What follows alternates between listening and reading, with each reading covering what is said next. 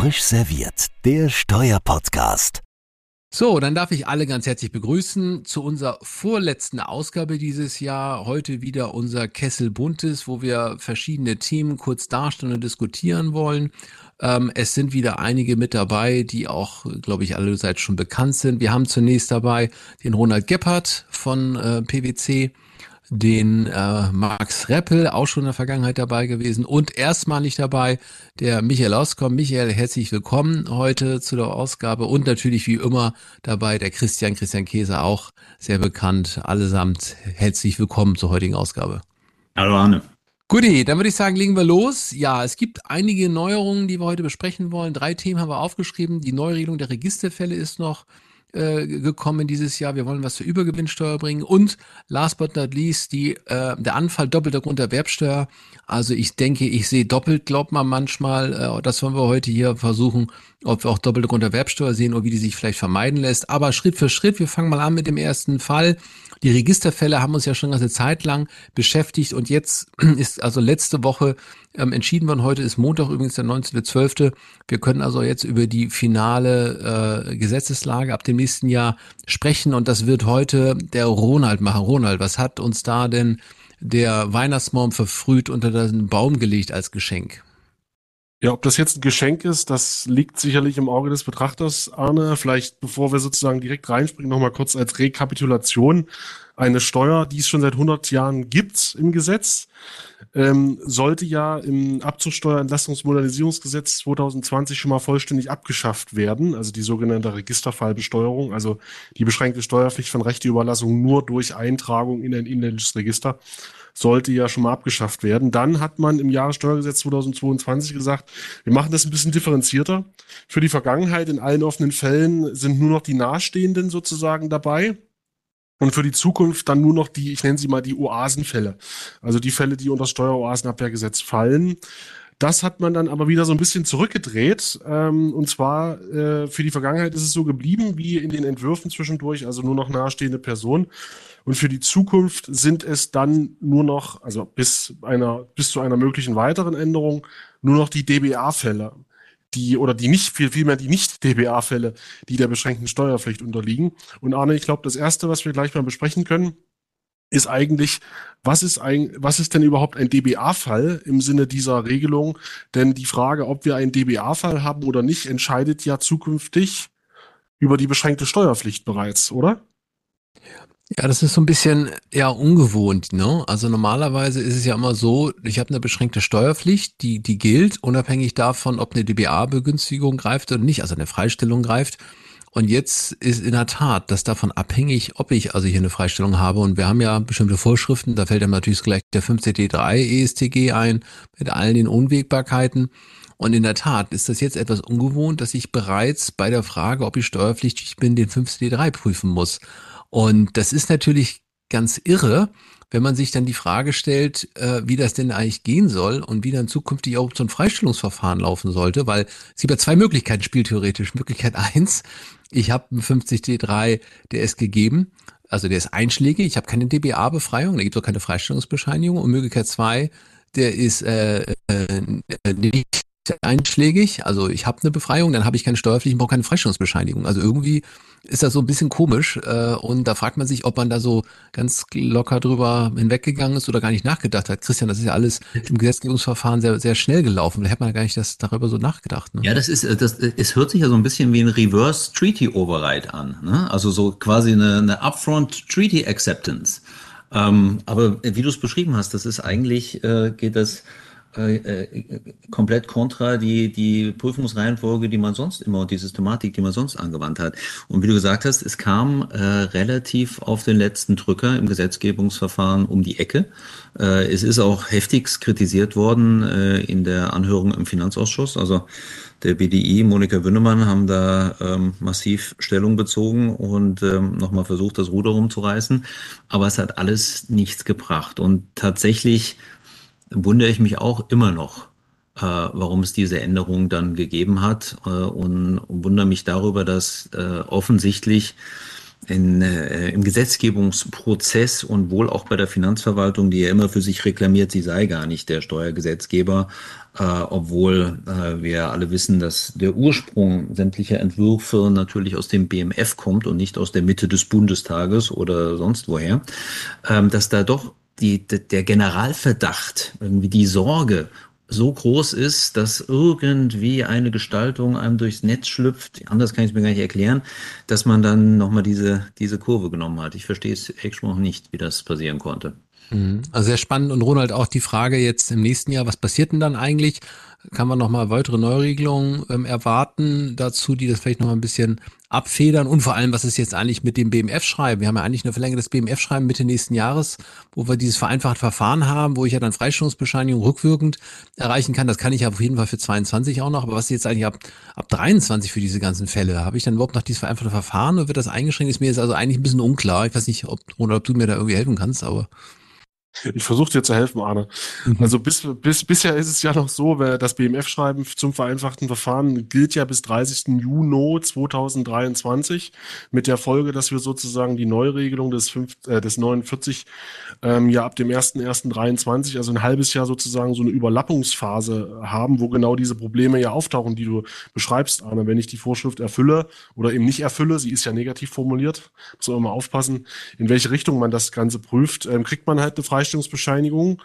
Ähm, und wenn man sie kriegt, ist man ja eigentlich gar nicht steuerpflichtig. Ähm, und wenn man sie nicht kriegt, dann ist man halt irgendwie steuerpflichtig. Und ja, ähm, was, was noch kommen könnte, da muss man sich jetzt nochmal abwarten, ob dann das Steuerfairness- oder Gerechtigkeitsgesetz oder wie es dann am Ende vielleicht heißen könnte.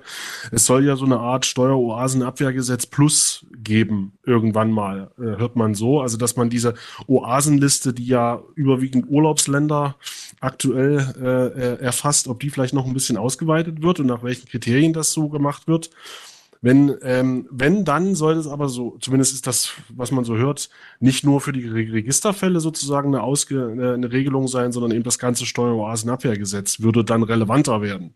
Also das heißt, Arne, um es mal auf den Punkt zu bringen, es kann sein, dass im Steueroasenabwehrgesetz die Liste der Oasen sozusagen erweitert wird und dann könnte sozusagen die Registerfallbesteuerung im 49 fallen mit der Folge, dass das alles nur noch dann über den 10 Steueroasenabwehrgesetz äh, geregelt wird, mit einer aber dann, wie auch immer gearteten Ausweitung der dort erfassten Steueroasen.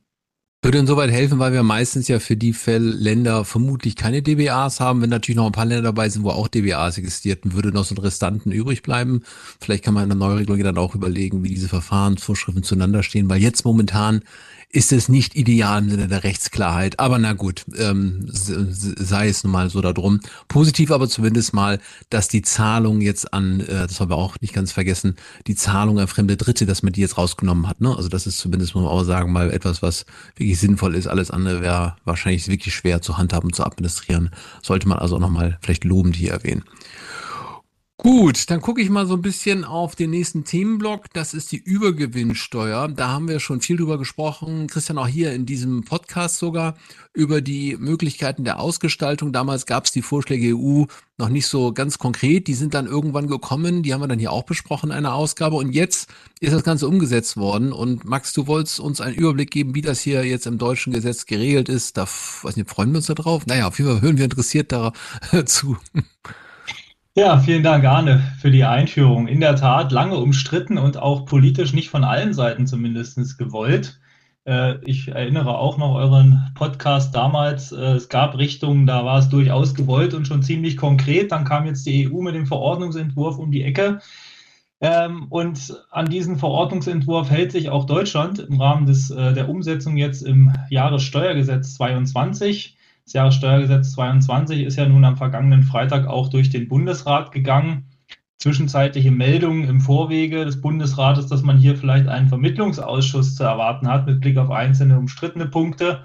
Zum Beispiel auch die Übergewinnsteuer gehörte dazu. Die haben sich Gott sei Dank nicht materialisiert an der Stelle. Man wollte wohl insgesamt das Verfahren hier nicht ausbremsen. Ähm, ja, dem EU-Energiekrisenbeitrag, äh, der soll erstmal 33 Prozent Steuersatz hier an der Stelle ähm, eben umfassen, angelehnt an die Verordnung der EU. Und diesem EU-Krisenbeitrag unterliegen Erdöl, Erdgas, Kohle, Raffinerieunternehmen also und Betriebsstätten der Union, die mindestens 75 Prozent ihres Umsatzes aus Tätigkeiten in den Bereichen Extraktion, Bergbau, Herstellung von Kokereierzeugnissen und so weiter erzielen. Es geht hier also um den Bereich der fossilen äh, Energieträger, den man hier eben äh, zur Kasse bitten möchte. Und zwar eben auch ein bisschen um äh, für Gegenfinanzierung und Ausbau von erneuerbaren Energien hier zu sorgen. Das auch hier gerichtet ähm, an der Verordnung der EU, die eben genau diesen, diese Zwecke vorsieht. Ähm, Unternehmen im vorgenannten Sinne ähm, ist jedes gewerbliche Unternehmen, soweit es im Inland betrieben wird, also eben im Inland eine Betriebsstätte unterhalten wird. die Rechtsform kommt es nicht an. Ähm, der EU-Krisenbeitrag, der stellt eine eigenständige Steuer dar. Das ist auch so explizit geregelt. Und äh, Steuer im Sinne der Abgabenordnung. Das Aufkommen soll allein dem Bund äh, zustehen. Das Bundeszentralamt ist hier für die Verwaltung zuständig. Man hat auch noch allerlei geregelt, wie die Nichtabziehbarkeit als sonstige Personensteuer nach 10 Nummer 2 KStG bzw. 12 Nummer 3 ESTG. Ähm, wichtig zu sagen, vielleicht auch noch zur Einordnung, bevor ich zur Bemessungsgrundlage komme. Es ist zunächst erstmal vorgesehen, die ähm, Übergewinnsteuer, die sogenannte, ähm, befristet zu erheben, und zwar für zwei Wirtschaftsjahre. Und Besteuerungszeiträume sind danach das erste nach dem 31. Dezember 2021 beginnende Wirtschaftsjahr. Der zweite Besteuerungszeitraum ist das darauf folgende Wirtschaftsjahr, wobei hier auf volle und damit zwölf Monate umfassende Wirtschaftsjahre abzustellen sein dann bin ich mit meinem Grobüberblick auch erstmal fertig, ähm, ist die Differenz zwischen dem im maßgeblichen Besteuerungszeitraum erzielten Gewinn und ähm, dem Durchschnittsgewinn der vorangegangenen Jahre. Hier gemeint sind die Jahre, die nach dem 31. Dezember 17 beginnen und vor dem Beginn des ersten Besteuerungszeitraums enden. Das Ganze multipliziert mal 1,2 Prozent also das 1, äh, mal 1,2, also das 1,2-fache, hier 20 Prozent erhöht. Das ist sozusagen ein Verschonungsbetrag, den man hier damit abbilden möchte. Und darauf angewendet wird eben hier der Steuersatz von 33 Prozent. Ja, ja, also spannend. Ja, Max, sorry. Also spannend, spannende Darstellung. Äh, Entschuldige, ich, ich, ich, ich musste nur äh, äh, lachen, weil ähm, wer hätte jemals gedacht, dass Kohle Kokerei und ähnliches zu einem Übergewinn äh, führen könnten. Ähm, das ist ja schon ein bisschen äh, fast was Abstruses, ähm, wenn, wenn man sich mal schaut, äh, was für Quellen jetzt hier den Excess Profit generieren. Ähm, aber ich, ich hätte, Max, ich hätte eine kurze Frage. Also ich habe mich, als ich den Text gelesen habe, gefragt, ob das nicht ein bisschen ungerecht ist. Ähm, weil es wird ja rekurriert auf Wirtschaftsjahre, die nach dem 31.12.21 anfallen. Das ist jetzt vielleicht ein rein abstraktes Problem, aber wenn ich übergewinnpflichtiger Steuerpflichtiger bin und mein Wirtschaftsjahr, wie bei der Siemens AG, wir sind nicht in Scope, wir machen keine Kohleerzeugnisse, ähm, äh, würde am 1.10. beginnen, dann hätte ich ja ähm, einen großen Teil der relativ hohen Ergebnisse, weil der, der Peak, so wie es aussieht, war ja bereits gewesen im Jahr 2022, die würden in den Vorvergleichsraum reinziehen reinzählen und würden damit die, die Vergleichsgrundlage erhöhen.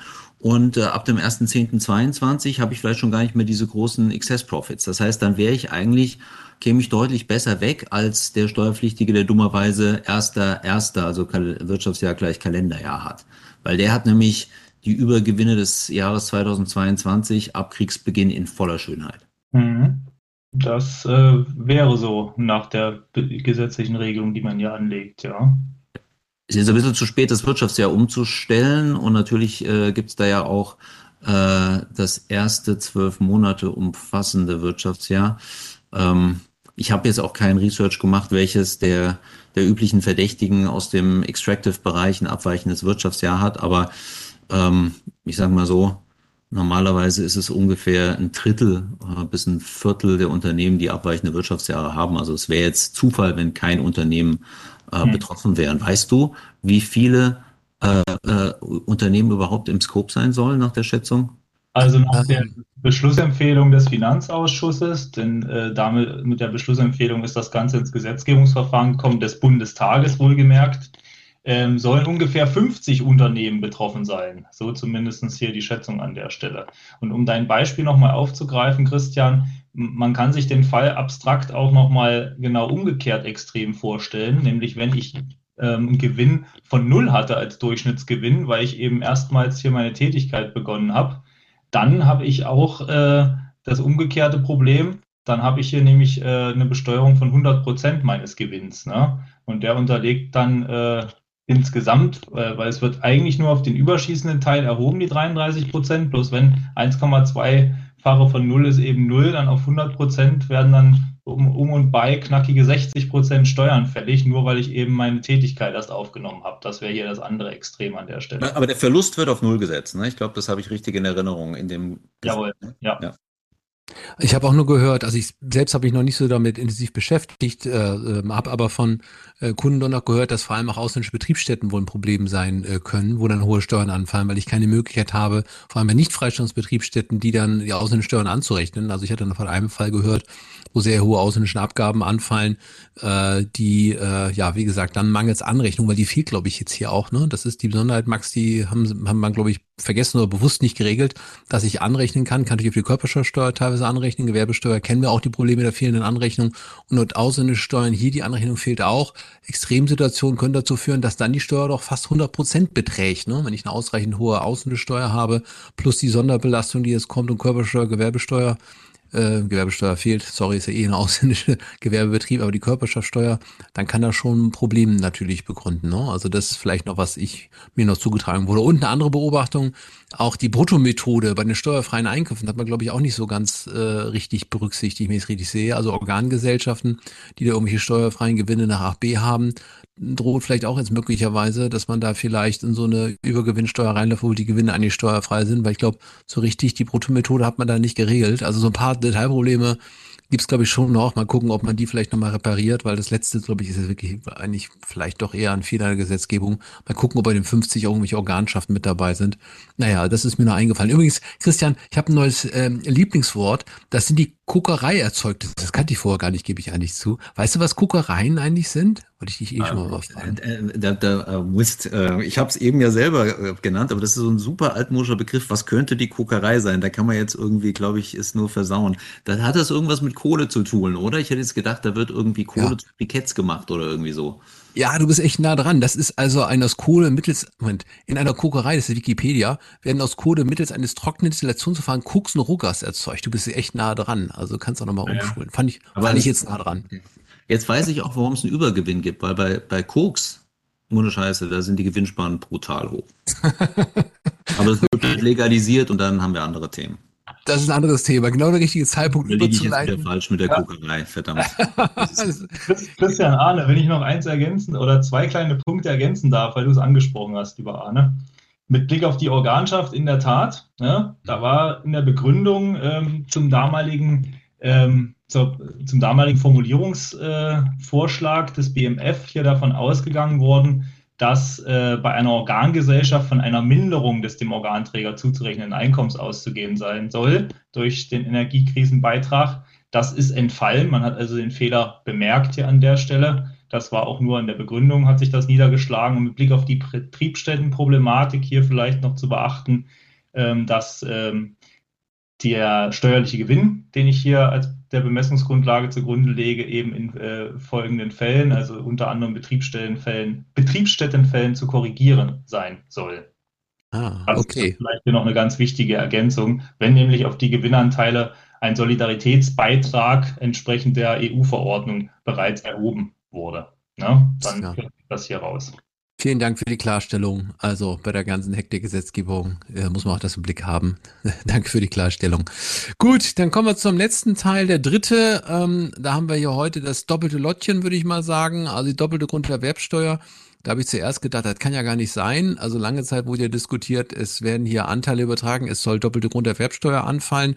Konnte man lange Zeit gar nicht glauben. Aber jetzt hat der Gesetzgeber darauf reagiert und auch, lieber Michael, äh, eine neue Vorschrift eingeführt, die versucht, dieses Problem zu beheben, aber nur in bestimmten Anwendungsfälle. Und das wollten wir hier auch nochmal präsentieren. Michael, vielleicht magst du mal ganz kurz beschreiben, was das Problem ist, über das ich so versuche, so ein bisschen mich anzunähern. Das kannst du sicherlich viel, viel besser beschreiben. Ja, jetzt im äh, Rahmen des Jahressteuergesetzes 2022 soll ein neuer Paragraph 16 Absatz 4a eingeführt werden, der letztlich im Ergebnis vermeiden soll, dass es zu einer doppelten Grunderwerbsteuerbelastung kommt. Und um den Hintergrund dieser Neuregelung zu verstehen, muss man sich zunächst die Vorschriften anschauen, auf die er verweist. Das ist auf der einen Seite der Paragraph 1 Absatz 2a und 2b Grunderwerbsteuergesetz, nach denen vereinfacht dargestellt Grunderwerbsteuer dann anfällt, wenn innerhalb von zehn Jahren mindestens 90 Prozent der Anteile an einer grundbesitzenden Personengesellschaft oder Kapitalgesellschaft auf neue Gesellschafter übertragen werden. Und auf der anderen Seite ist das der Paragraph 1 Absatz 3 Grunderwerbsteuergesetz, nach dem vereinfacht dargestellt Grunderwerbsteuer anfällt, wenn mindestens 90 Prozent der Anteile an einer grundbesitzenden Gesellschaft in einer Hand vereinigt werden oder wenn 90 Prozent der Anteile an einer solchen Gesellschaft auf einen Erwerber übertragen werden. Wenn man sich nun beispielhaft vorstellt, dass ein Veräußerer 100 Prozent seiner Anteile an einer grundbesitzenden Gesellschaft, einer grundbesitzenden GmbH auf einen Erwerber an einen Erwerber veräußert, dann erfüllt dies grundsätzlich sowohl die Voraussetzung von 1, Paragraph 1 Absatz 2b als auch die von Paragraph 1 Absatz 3 Grunderwerbsteuergesetz. Und äh, um eine solche doppelte Grunderwerbsteuer zu vermeiden, enthält der Paragraph 1 Absatz 3 grundsätzlich eine Subsidiaritätsklausel, äh, nach der Paragraph 1 Absatz 3 Grunderwerbsteuergesetz nur dann zur Anwendung kommt, soweit eine Besteuerung nach den Absätzen 2a und 2b nicht in Betracht kommt. Bezogen auf meinen Beispielsfall der Übertragung von 100 Prozent der Anteile an einer grundbesitzenden GmbH würde man daher ja eigentlich meinen, dass Paragraph 1 Absatz 3 nicht anzuwenden ist, weil ja auch die Voraussetzungen von Paragraph 1 Absatz 2b erfüllt sind. Das Problem ist aber, dass der Paragraph 1 Absatz 3 auf das Signing, also das Verpflichtungsgeschäft und die Unterzeichnung des Kaufvertrages abstellt, während Paragraph 1 Absatz 2b auf das Closing, das heißt auf das Verfügungsgeschäft und die Übertragung der Anteile abstellt, was letztlich zur Folge hat, dass die Verwirklichung von Paragraph 1 Absatz 3 und die Verwirklichung von Paragraph 1 Absatz 2b zeitlich auseinanderfallen. Und aufgrund dieses zeitlichen Auseinanderfallens vertritt die Finanzverwaltung in den gleichlautenden Ländererlassen zu 2a und 2b aus dem Mai 2022 die Auffassung, dass Paragraph 1 Absatz 3 im Zeitpunkt des Signings, also der Unterzeichnung des Kaufvertrags, erfüllt ist und nicht von Paragraph 2, äh, von Paragraph 1 Absatz 2b verdrängt werden kann, weil der Paragraph 1 Absatz 2b zeitlich erst später, nämlich beim Closing, tatbeständig erfüllt wird. Also wenn man sich nochmal diesen äh, Beispielsfall von mir anschaut, wo ich 100 Prozent der Anteile an einer grundbesitzenden GmbH übertrage, bedeutet das letztlich, dass im Zeitpunkt des Signings Grunderwerbsteuer nach 1 Absatz 3 anfällt. Der Erwerber und Veräußerer der Anteile müssen eine Anzeige nach 19 abgeben und es wird grundsätzlich auch ähm, Grunderwerbsteuer festgesetzt, im Regelfall gegenüber dem Erwerber der Anteile. Und wenn es dann zum Closing kommt, fällt nochmal Grunderwerbsteuer an, diesmal nach 1 Absatz 2b. Hier ist die grundbesitzende Gesellschaft der Steuerschuldner. Sie ist auch zur Anzeige verpflichtet. Und es kommt wiederum zur Festsetzung der Grunderwerbsteuer, diesmal gegenüber der GmbH. Ähm, und genau an dieser Stelle setzt der neue Paragraph 16 Absatz 4a an, der letztlich vermeiden soll, dass es bei dieser doppelten Grunderwerbsteuerbelastung verbleibt. Ähm, der neue Absatz 4a im Paragraph 16 sieht vor, dass der, dass die Festsetzung nach Paragraph 1 Absatz 3 Grunderwerbsteuergesetz auf Antrag aufgehoben oder geändert wird, sobald der Paragraph 1 Absatz 2a oder 2b verwirklicht wird. Ähm, das steht aber nach dem ebenfalls neu eingeführten Paragraph 16 Absatz 5 Satz 2 unter der Voraussetzung, dass sowohl die Anzeige für den äh, Paragraph 1 Absatz 3 als auch die Anzeige für den Erwerb nach Paragraph 1 Absatz 2a und 2b fristgerecht und in allen Teilen vollständig vorgenommen wurde. Das heißt im Umkehrschluss, dass es bei einer doppelten Grunderwerbsteuer verbleibt, soweit eine der beiden Anzeigen nicht fristgerecht und in allen Teilen vollständig abgegeben wurde.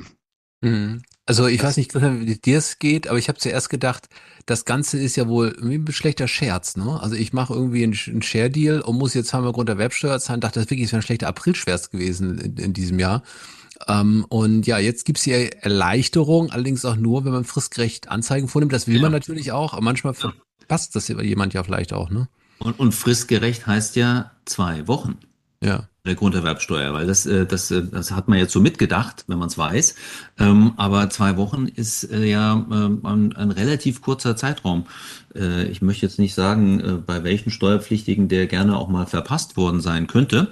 Ähm, aber so aus der Praxis geplaudert würde ich eher behaupten, dass die zwei Wochen Frist mm, im Durchschnitt weniger oft eingehalten wird, ähm, als man meint. Ja, also vielleicht weniger oft eingehalten als eingehalten. Ja, also weniger oft nicht eingehalten als eingehalten. So rum. Ähm, das ist, das ist eine hohe Challenge und äh, wir hatten da auch schon ähm, die üblichen Themen, ähm, sogar vor vielen Jahren auch mal ähm, mit, äh, mit entsprechendem Bußgeldverfahren ähm, die wir dann abwenden konnten, weil wir eigentlich mit den Finanzverwaltungen immer die Vereinbarung hatten, dass wir das extremst sauberst aufbereiten bis zum letzten, also auch ein bisschen mehr als erforderlich ist. Ähm, dafür dann aber ähm, mal die zwei Wochen vielleicht nicht ganz einhalten. Ja, das sind alles natürlich äh, solche Absprachen, sind Sachen der Vergangenheit. Ähm, äh, wenn ich äh, mit einer doppelten Grunderwerbsteuerbelastung äh, konfrontiert werde, falls ich die zwei Wochen Frist reiße. Mhm, mhm. Also ich glaube, auf jeden Fall, wenn die zwei Wochen Frist gerissen wird, wird man wahrscheinlich schon mal gegen die Steuerfestsetzung als solches vorgehen wollen, weil irgendwie hat man ja bei zweimal Grunderwerbsteuer irgendwie Störgefühl zunächst, aber wer weiß, bei der Grunderwerbsteuer ist ja vieles möglich, man, manchmal wundert man sich auch. Ich frage mich jetzt auch, wie kann man dem eigentlich begegnen? Müssen wir die zwei Wochen Frist auf zwei Monate verlängern oder müssen wir nicht vielleicht hier die Tatbestände neu ordnen? Vielleicht auch mal ganz grundlegend, ne? Christian, ich weiß nicht, ob das nicht vielleicht ein also Zeichen auch ist, dass irgendwas ist da im Argen, ne? oder? Die zwei Wochen Frist ist, ist wirklich im Argen. Die zwei Wochen Frist kommt äh, aus einer ganz anderen Zeit heraus äh, und ist nie mitgezogen worden mit den ganzen, äh, in Anführungszeichen, Umgehungstatbeständen, die der Gesetzgeber sich ge geschnitzt hat über die Jahre, äh, sind die zwei Wochen immer die zwei Wochen geblieben. Ähm, und ich habe jetzt ein sehr feines Spinnennetz gewoben als Gesetzgeber, äh, wo ich äh, wirklich jeden Fall abdecke, äh, einfach, zweifach, dreifach ich habe trotzdem die zwei Wochen immer noch an der Backe. Und das ist ja gerade bei mittelbaren, also jetzt mal auch von, von dem Sachverhalt, der geschildert worden ist, äh, ein bisschen weg, aber auch bei mittelbaren äh, Deals, wo irgendwo in der Kette ein deutsches Grundstück ist, ähm, da muss ich auch erstmal ganz oben mitkriegen, was passiert ist, ja, äh, um meine, um meine zwei Wochen äh, Verpflichtung einhalten zu können. Also aus meiner Sicht ähm, gehört die dringend reformiert. Und äh, das Grunderwerbsteuergesetz in Summe hat eine Komplexität erreicht, wo man auch sagen könnte, mal so ein, so ein, so ein mal so neu gedacht irgendwie wäre vielleicht auch ein, ein, ein schicker Ansatz.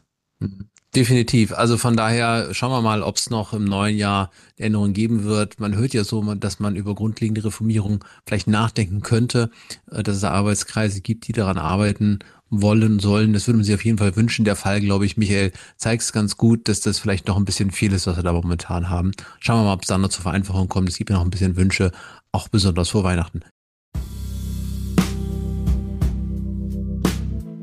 Ja, dann würde ich sagen, äh, vielen Dank. Das war unsere Ausgabe kurz vor Weihnachten. Wir haben letztes Mal schon angekündigt, auch, dass wir noch eine Sonderausgabe dieses Jahr machen. Die kommt auch noch. Die haben wir nie vergessen. Wir hatten nur diese Ausgabe offen gestanden, so etwas aus dem Blick verloren.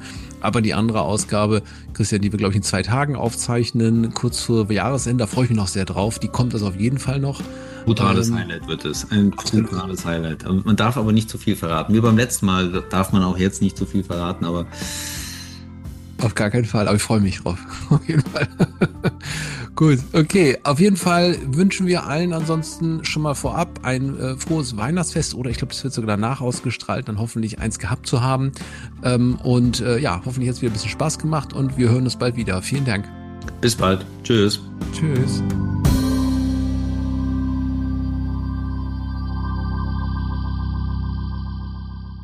Frisch serviert, der Steuerpodcast, powered by CH Beck.